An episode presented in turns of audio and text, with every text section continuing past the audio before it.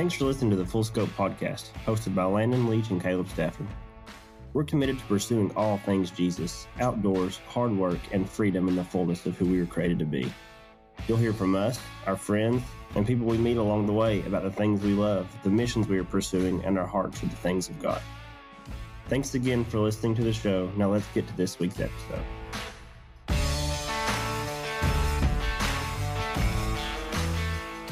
What's going on, guys? Welcome to episode 12. I'm your host, Caleb Stafford, and this week, my partner is absent. He is with our buddy Ben, and they're out traveling in Wyoming, Montana, Colorado. They're seeing the West because Ben just got into med school and he leaves shortly for that to get started. So he decided to have one last hurrah, and Landon got to join him on that, take some time and see some things. So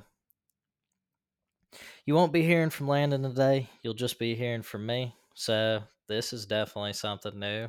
Uh, doing this by myself. So thank you guys for tuning in and listening. And uh, we took a, a week off last week. We didn't record an episode, but me and Landon met and kind of just planned out the next little quarter here, the next 10 episodes or so of some specific topics we think we ought to hit and some things that we just got a better idea of what direction we want to take this podcast and give it some more structure and some shape. So that's some good stuff. There's a lot of cool things that we talk about ahead. So keep tuning in and supporting us. We really appreciate it. Um, but very exciting subjects to come. So stay tuned, be aware, subscribe, all that kind of good stuff. Uh, our prayer is that we really hope that through some of the stuff that is put on our hearts and what we talk about, we really hope that it encourages y'all, challenges y'all, and pushes y'all towards Jesus more than anything. Um, we hope to better your life and your relationship with the Lord. And man, that is definitely the bottom line. So that's kind of it on the intro, but man, life lately, I mean, it's been two weeks since we got on here. Uh, work's been pretty, pretty wide open. We've, the rain's kind of chilled out a little bit. And we're actually getting some drier, hotter weather. So that means we get to do a lot more stuff of what we want to do as far as moving dirt and that kind of stuff. So that's been exciting. Um, we did some burning out at the farm from all the stuff we cleared this winter. And we did a ditch job for a farmer to help him with some drainage issues he was having from one of his ponds. We did that yesterday. That took like freaking 11 hours on a Saturday. Think we worked from like 6:30 to 6. So we was putting in the work on Saturday. So today I went to church and we'll talk I'm, I feel like I should talk about some of the subjects a little bit that they've hammered at church the past couple weeks cuz dude they've been spitting some fire. So I'd like to share some of that here in a minute. But this is what else been going on? This is week three of running for me every weekday morning. Uh, doing three miles from the house, which is, I'm telling you, I'm disciplined right now in my life is something that I'm chasing, and it it definitely helps. And then let me tell you, it ain't freaking easy, but week three of that is over with. We're moving on to week four. And I'm telling you, my life is, it asks a lot of you when you decide to cut out that time in the morning to do that, along with spending time with the Lord and going to work and go to the gym after work and then trying to squeeze in whatever else I'm trying to at the moment. It's uh, shooting my bow, that kind of things. But it's it's definitely worth it. I feel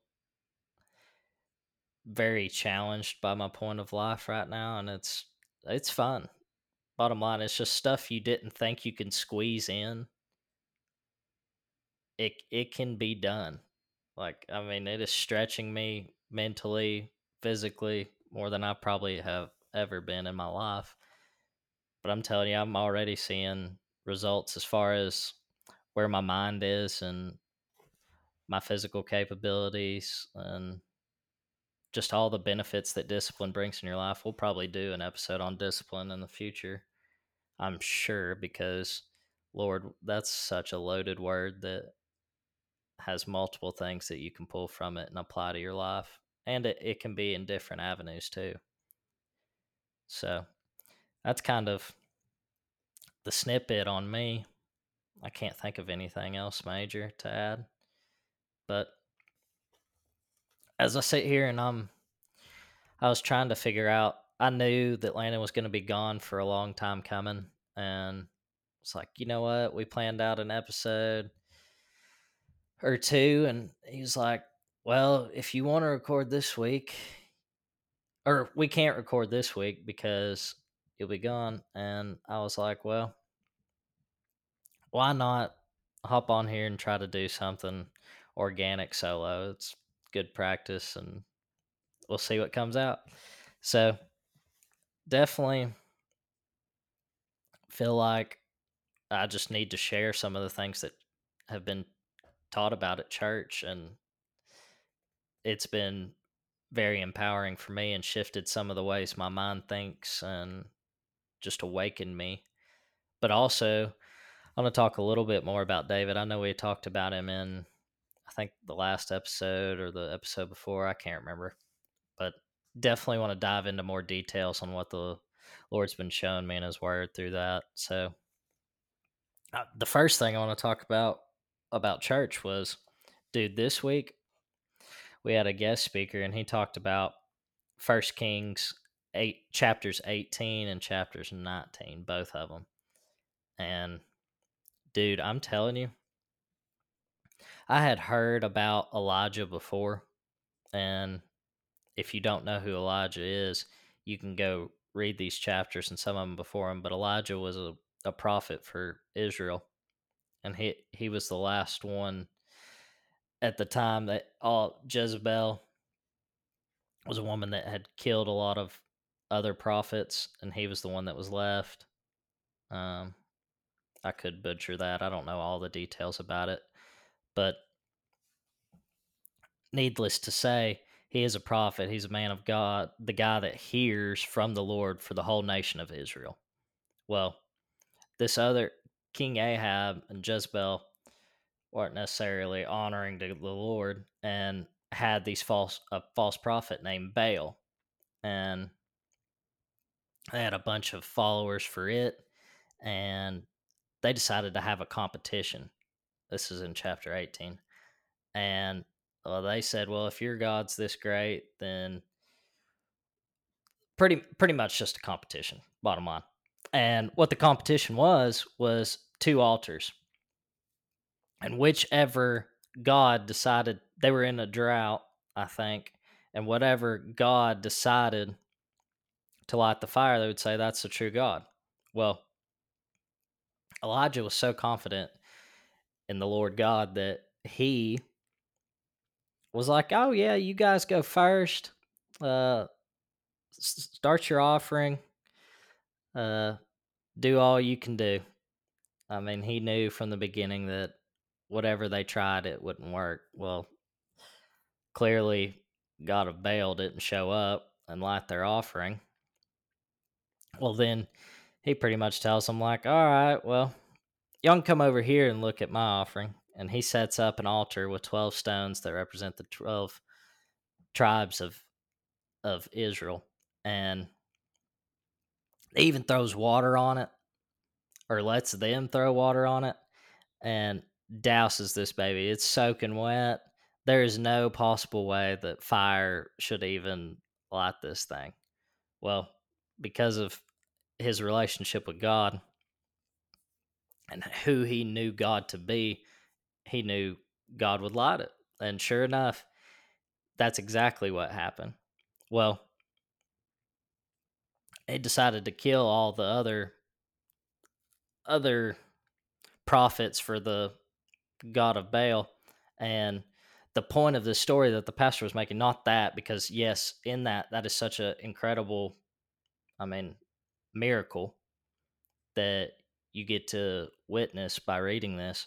But what goes on to happen in the next chapter is what this guy really hammered on was chapter 19 after elijah had saw god do this incredible miracle and deliver him and all of that as soon as jezebel heard word of this she was like i'm gonna kill you and elijah took off for the freaking hills. He was like dude i'm out of here. And he pretty he left his servant there. He just started wandering in the wilderness. And he was pretty much just giving up on his calling on his life. Even after what he had already seen god do. And needless to say while he's in the desert and fleeing from the lord and the calling on his life it says the angel of the lord appeared to him and provided him food in the desert. And even further after a couple weeks i think it was 40 days uh, he makes it to this cave which is on the same mountain where god and moses was. And pretty much god shows him an earthquake fire from heaven uh i can't remember what the other one if that's it but sorry, I'm I'm not the best at this. I'm just giving the quickest synopsis in Caleb style. And well, those those signs and wonders didn't do it for him. He knew he had seen those things before, but what actually got his attention and called him back was he could hear, hear a very small whisper, which was the voice of the Lord. And that's what actually got him to turn his life back around. That convinced him that oh yeah it just kind of reminded him of he needed the presence of god so much more and it's stuff that we've talked about on here before the presence of god is actually the single most powerful thing that you can ever experience. There's nothing like it. You are actually made for it. So yeah you can see miracles you can see all these things but even Elijah, a prophet of the Lord, had seen God do all these other miracles, yet what it took to really convince him after he had fled from the Lord was just his voice. And that was something that was very challenging to me this morning just because of the mere fact of am I in a position in my life where I'm actually listening for the Lord? Would I be able to hear that silent whisper or quiet whisper in an earthquake in the in the wonders and the chaos of this world do I still hear God's voice or I know I hear him sometimes but is there more that I'm missing out on and that really that really challenged me, needless to say. So it was a very, very cool message on the presence this morning in a different way. I'd heard that story before, but what he pulled from it was very cool. And the week before was Pentecost, so last week, and Pentecost, Penta 5, 50 days after Jesus resurrected, it's when the Holy Spirit came down. And what they just talked about last week of what kind of power the Holy Spirit actually holds in your life and how much honestly like modern modern american church kind of dims down you're either it's like you're standing on two sides of a fence on this subject it's like you got the charismatics who are everything holy spirit filled and then you got the other where I don't know necessarily. They just they're very heavy on the word and that kind of stuff. But the the spirit, I, I don't know about that. The spirit's weird.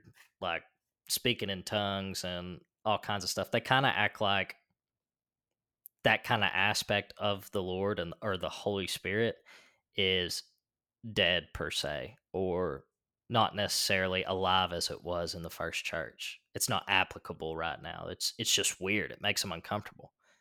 Well, I mean, when you actually think about it, nowhere in scripture does it ever say that those things cease to exist. Those things are still very much alive. It's weird. Okay, so a point that was made was the whole yeah, the Holy Spirit might be weird, but that's because it's also supernatural. It's not natural. It's above and beyond what we can comprehend. So yes, it's not going to be super logical and you can put it in this little box. So yes, the supernatural is going to be weird, but also you got to remember when you experience stuff like that, people themselves are freaking weird. And if you don't think you're weird, good luck to you cuz I mean like every single one of us is weird in our own way. I mean, I'm weird as crap. So take that with a grain of salt and remember that when you experience things in the Lord, you're at some church event or you're standing next to somebody and they're blabbering and stuff you don't understand, or they have an opinion about what God told them, or all this stuff. Just keep an open mind because, I mean, you have no idea what God can do. And supernatural all don't look natural. It doesn't. It doesn't make sense. So that was some that was kind of like the avenue that was talked about. But what I really want to hone on in is when he brought up the scripture and talked about in Ephesians 6. I'm going to turn there real quick, actually, so I can read this. Uh, Ephesians 6 10 through 18 talks about putting on the armor of God. So let me read this and then I'm going to share some stuff about it. Ephesians 6 10 through 18. Finally, my brethren, be strong in the Lord and in the power of his might. Put on the whole armor of God that you may be able to stand against the wiles of the devil. For we do not wrestle against flesh and blood, but against principalities and powers, against the rulers of darkness of this age, against spiritual hosts of wickedness in the heavenly places. Therefore, take up the whole armor of God that you may be able to withstand in the evil day, and having done all, stand. Stand therefore, having girded your waist with truth, having put on the breastplate of righteousness, and having shod your feet with the preparation of the gospel of peace. Above all, taking the shield of the the shield of faith, with which you will be able to quench all the fiery darts of the wicked one, and take the helmet of salvation and the sword of the Spirit, which is the word of God, praying always with all prayer and supplication in the Spirit, being watchful to this end with all preference and supplication for all the saints. So, with all that being said, that's a metaphor, but it has real spiritual application to your life. Yes, you're not physically putting on a freaking helmet every day, but in your you got to guard your mind and all of that it's figurative language, but at the same time it has such a real spiritual effect. And what those describes a lot of people say, "Oh, there's six things that you need to do that you need to put on for the armor of God." Well, if you actually read it and break it down, there's seven things that are used and or seven pieces i'll say and that's what he talked about was one of these pieces gets overlooked a lot and that's the holy spirit it's one of the most powerful ones if not the most powerful because it's god so five of these pieces talking about for your feet, for your head, for your belt, your shield, and your breastplate. All of those are very defensive. So wearing those, they're not very they're not weapons. They're not attack pieces. They're to fend off and protect you.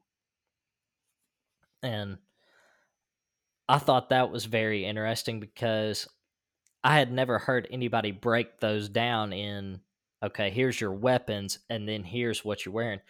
I feel like when I've heard this concept before, it's been a lot of defense. You've got to defend the faith. You got to defend your heart, your mind, all these things. Defend yourself from the enemy. That's what I've heard a lot. Well, the pastor talked about this and said those five are actually defense pieces, meaning they are to hold the ground that you've already taken in your life. The spiritual authority that you have and the ground that you have taken and progressed to, that is to guard against any regression, which I thought was super cool. But there's two of these pieces that are weapons. One being the Word of God, and the other is praying in the Spirit. And those two things actually provide you a way to progress, to move forward. And man, I thought that was super awesome. Just because I had never looked at it that praying in the Spirit is a weapon. And yes, that that can speak for itself. So if the if you look at life from a defensive standpoint and you're always just trying to protect what you have and keep it safe, you're missing the whole point because you're not progressing. You're just trying to have a death grip on what you have and what you you hold right now. Like that is that's a mentality that actually is not biblical. You are supposed to expand and trust God with more and always progress. Um, parable of the talents. Anything with God is just never it's never stagnant. It's always moving. So I thought it was super cool that he put it into those simple terms that I had never heard before. And that kind of sums up what I've been learning at church. Um, praise God. But I also today wanted to take time and talk about what God's been doing in me personally through uh, reading about David and what his life is. And let's see, let me flip there because I'm telling you, David and Goliath, that story has, I mean, it's a childhood Bible story that we hear and we kind of shake off of like, yeah, we know, check, check, check. David, the improbable shepherd boy, killed Goliath, a soldier, a massive soldier with a freaking sling and a stone. And there's actually so many more pieces to this story that are extremely extremely overlooked. So hold on as I flip there. Uh, yeah. So where I want to pick up is David's been anointed, but he's a shepherd boy. And the Philistines and the Israelites are squaring off for battle and out comes Goliath, this massive man who is taunting the armies of Israel and saying, "Who is who's going to stand out here against me and fight me?" Uh, let's see. And pretty much defying God. Well, here it is. So David, David's late to the party. The army's standing there, they're squaring off, and Goliath's been mouthing on and on, and all the Israelites are too scared to stand up and go fight. Well, Jesse, David's dad, unbeknownst to all this, he said, Well, well, he might have known. I don't know. Anyway, he says, "All right, let's let's send a care package to your brother's house at war, and let's take some bread and send it. You can run it down there for me." Well, David, being a shepherd boy, leaves his flock and takes this care package for his brothers. And when he gets there, he sees the chaos that is happening. And I mean, I, you can only imagine what a battlefield looks like back then. And some some crazy giant huge man's just over there still talking day and night about who wants to fight me if your God is, he says, who he is, then send someone down here and fight me. And David hears this and runs up and is like through the crowd trying to find his brothers, I'm sure, and stumbles up on some, finally finds his oldest brother and some people around him. And he's like, Well, who is this guy? And what happens? What shall be done for the man who kills the Philistine and takes their takes away the reproach from Israel? For who is this uncircumcised Philistine that he should defy the armies of the living God?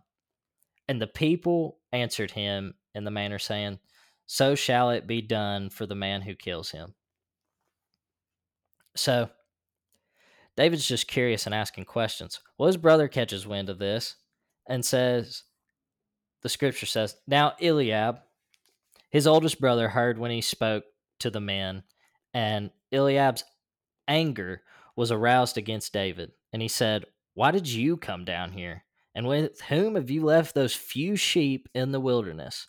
I know your pride and your insolence of your heart, for you have come down here to see battle. so David's just curious on the scene, and his brother automatically gets defensive. Just like, oh, my my little brother's here. Uh why are you so ambitious?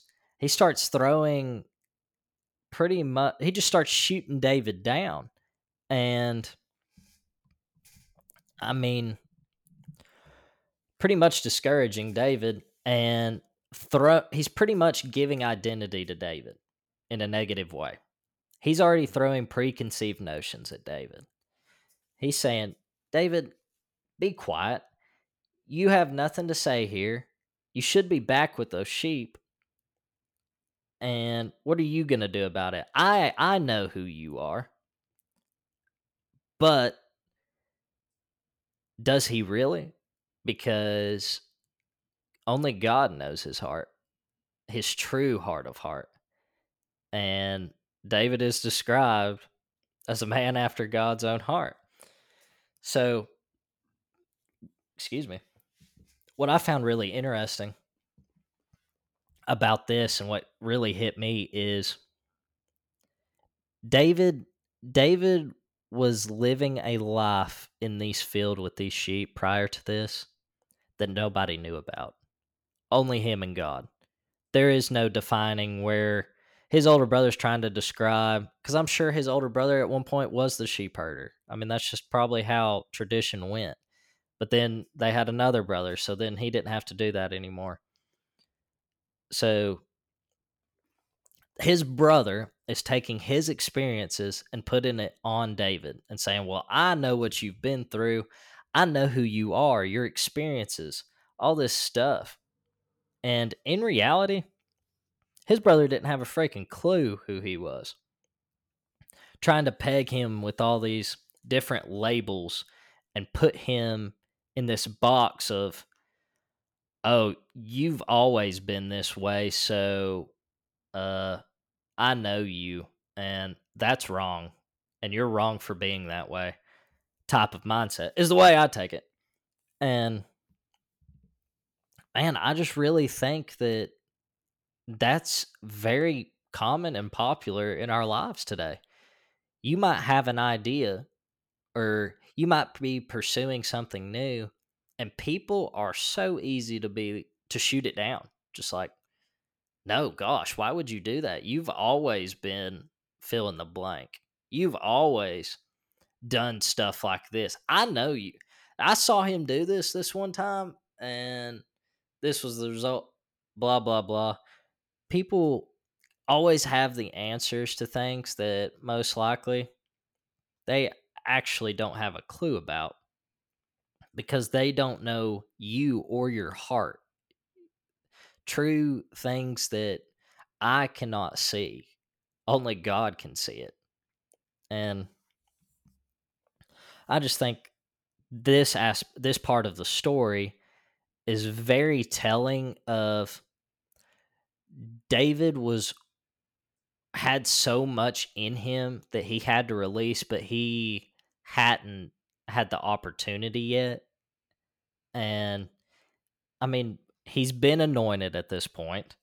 So he knows he's going to be king. The prophets already came and anointed him. But he still was doing a shepherd's life. I mean, still doing the same old, same old. He has the anointing of a king, but he's living like a shepherd. That'll, that's something within itself. But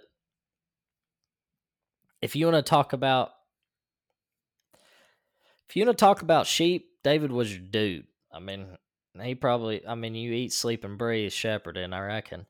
And, but he was anointed to do things for the kingdom the whole kingdom of Israel. But it wasn't public knowledge. Nobody knows about this. It's him. He's the only one that knows.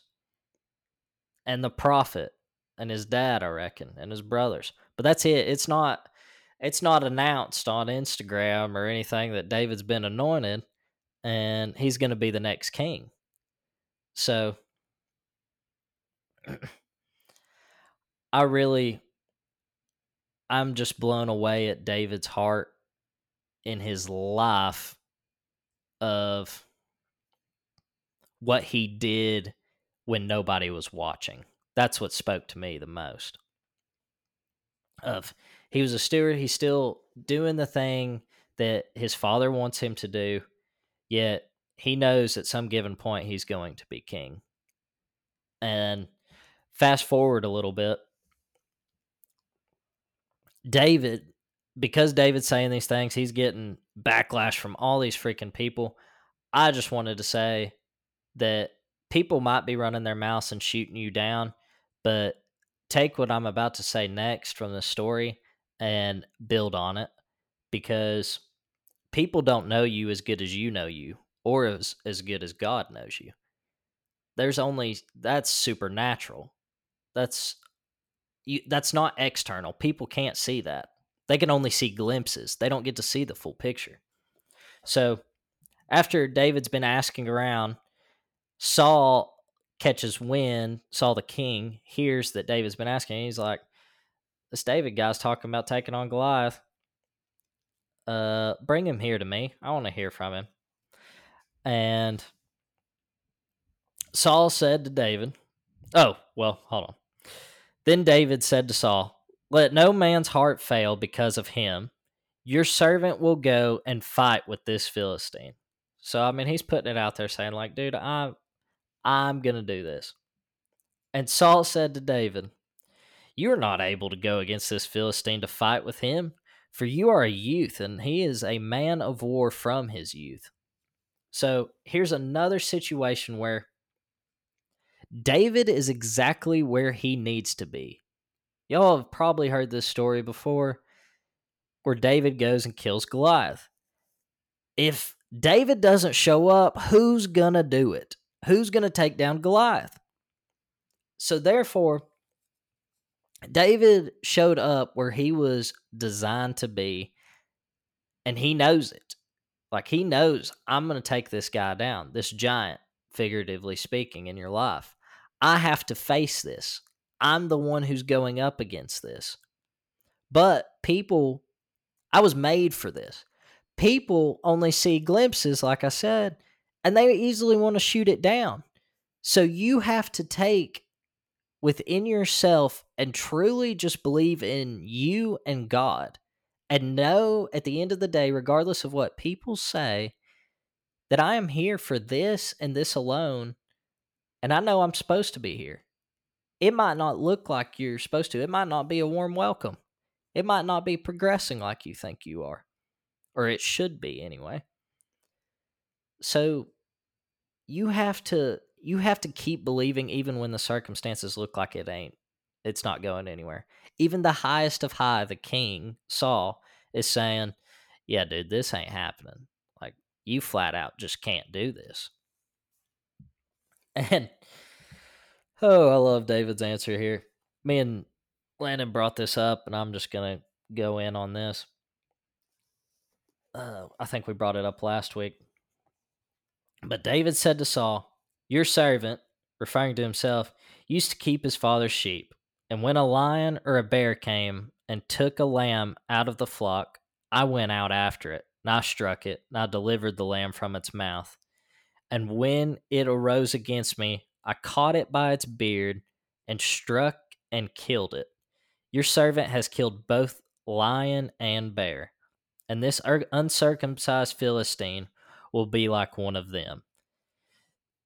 Seeing, seeing he has defied the armies of the living God, moreover, David said, The Lord who delivered me from the paw of the lion and from the paw of the bear, he will deliver me from the hand of the Philistine.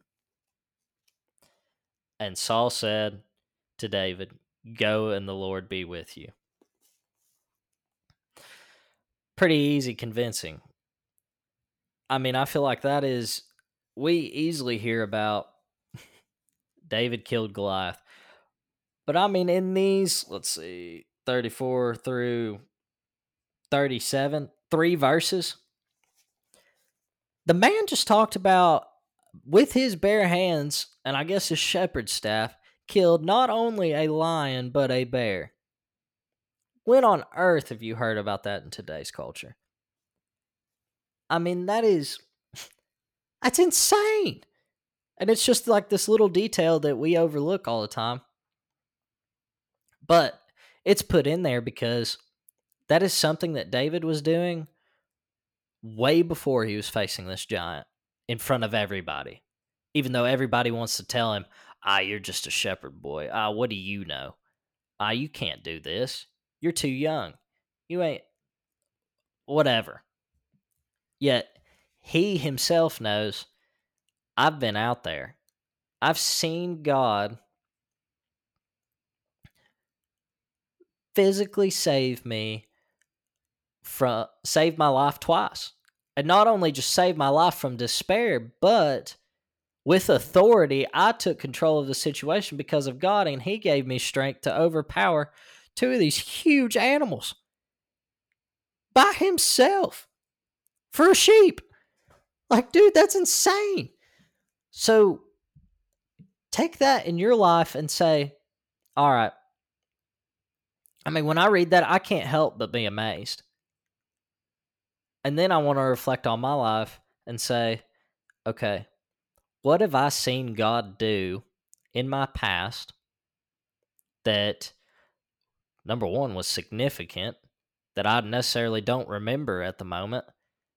because we're always going through things and it's easy it's so freaking easy to be consumed in the moment and the overwhelmingness of a giant and what it feels like in that moment you just feel like you're helpless. It's just like oh it's so consuming. Oh my gosh how am i going to get past this? I have no idea. I've never faced anything like this before. But if you take a moment and you pause and you reflect on your life and you say, God, prayer obviously is the big thing.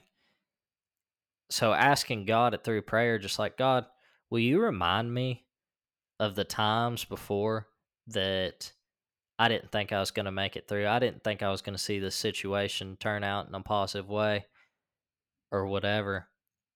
And yet God showed up and here you are down the road and you're so far past it you don't even remember it. That's what I think about. My God, what have I there's been so many situations that I've they're in the rearview mirror now for me. And I just want to reflect and truly be reminded of what all God's brought me through is what this passage has been hitting in my heart.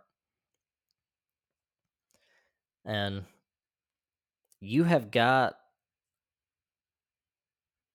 you just got to get in a place where the Lord, you and your relationship with the Lord has to be so special and organically built to where you will rely on him without a shadow of a doubt. Shadow of a doubt. Like that is exactly what David is leaning on is his previous experience with the Lord. Because of where he's been with God up until this point, with his experience of life of these two beasts trying to steal his livelihood number 1, but also I mean take care, I mean to to kill his livelihood. So God actually intervenes, gives David strength to overpower these beasts. And now, that within himself, dude, if I killed a lion with my bare hands, dude, I'm good. I'm chilling. I mean, I'm I feel like I'm resting on that for the rest of my life. Like, yep, this one time I could write a book on that. It'd be done. But not only David still kept doing what David did, now a different beast shows up. Now a Goliath shows up. Life still goes on after these different mountaintops where you don't think that you'd make it to the top. You get there and it's like, oh, this is awesome. Then you look and you realize it's the bottom of the next one. So, dude, I just really felt weight on sharing this with y'all of I don't care what you're what you're going through. Like my hope is sorry, I, I did not mean to say it like that. I do care what you're going through. Like I just mean it might be overwhelming. It might feel like a lot. It might I have no idea what you're going through is what I meant to say. But I one thing I do know is your walk with God actually is what's going to propel you what you're doing in the dark with God in your mornings, in your evenings, at work, throughout your day, praying, reading His Word, doing all these practices, what are you building your relationship with God with so that when these problems and giants arise, you can lean on experiences with the Lord and just say, I know God. I know God like this. You might not ever have seen God do it like this for you, but He's done it for me. And you can, it gives you ground to stand on and perspective to see things that other people might not see.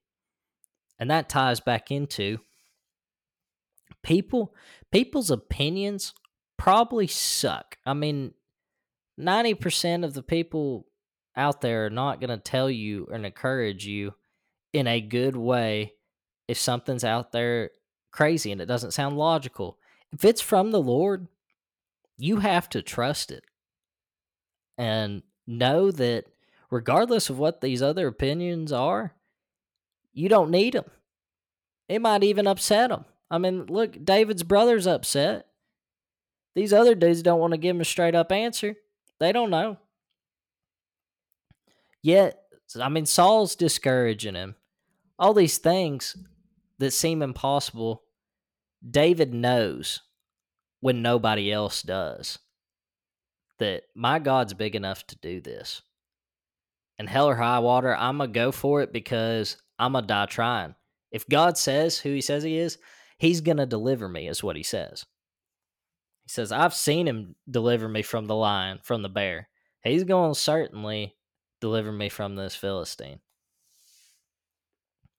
And I just wanted to encourage somebody today that you got to push through sometimes in life. And there's scenarios where, I mean, it seems absolutely freaking hopeless. I mean, I've been there before, and I know it happens Uh, too often in this broken world that we don't, we're so easy to lose hope and start this downhill spiral of complaining and worrying and fear and just stacking all these negatives on a situation that if you actually fully believed God to be the fullest of who he says he is, that circumstance might actually change a lot faster than you think it would. And maybe that's not God's will, but at least pray that your perspective on it changes. You might start looking at this scenario of, oh, well, this Philistine, he's huge and I just don't match up. I'm a 5'10, 1, 160. It just ain't looking good for me. But if you realize how big God is, it'll actually empower you to take that situation down. And I just didn't want to overlook the fact that David was out here fighting battles with God with God in the shepherd fields, his occupation, his work, where nobody else knew that's what David's been through. When he showed up to the battle, everybody thought he was just a kid. Like he wasn't equipped for something like this. Heck, Saul try uh, later just after that, Saul tries to give him his armor. He's like, "Nah, I don't need that armor. That armor don't fit me." He tries it on.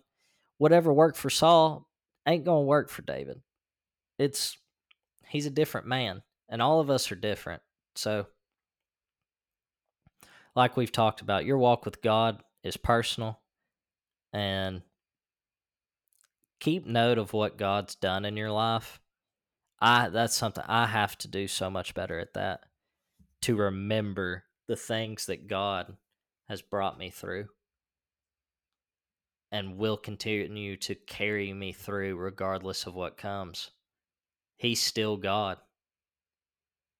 And man, that's about that's about all I got today.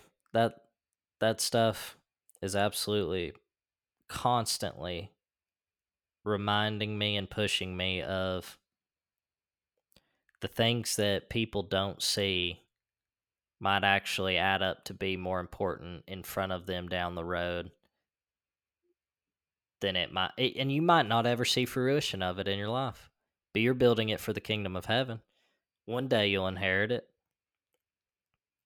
But delayed gratification, all these fancy little cliche sayings for that is bottom line, you got to do life with God even when nobody's watching. And then after God delivers you from these things, you've got to take note and remember and build on that relationship with Him and I mean I'm talking to myself faux show because I this applies to me daily at this point of I have to remember who God is and what he's brought me from. And it's something that I'm going to have to continue to rely on. So, man, I pray that the Lord really speaks to y'all through that and some of the things that I saw in that story.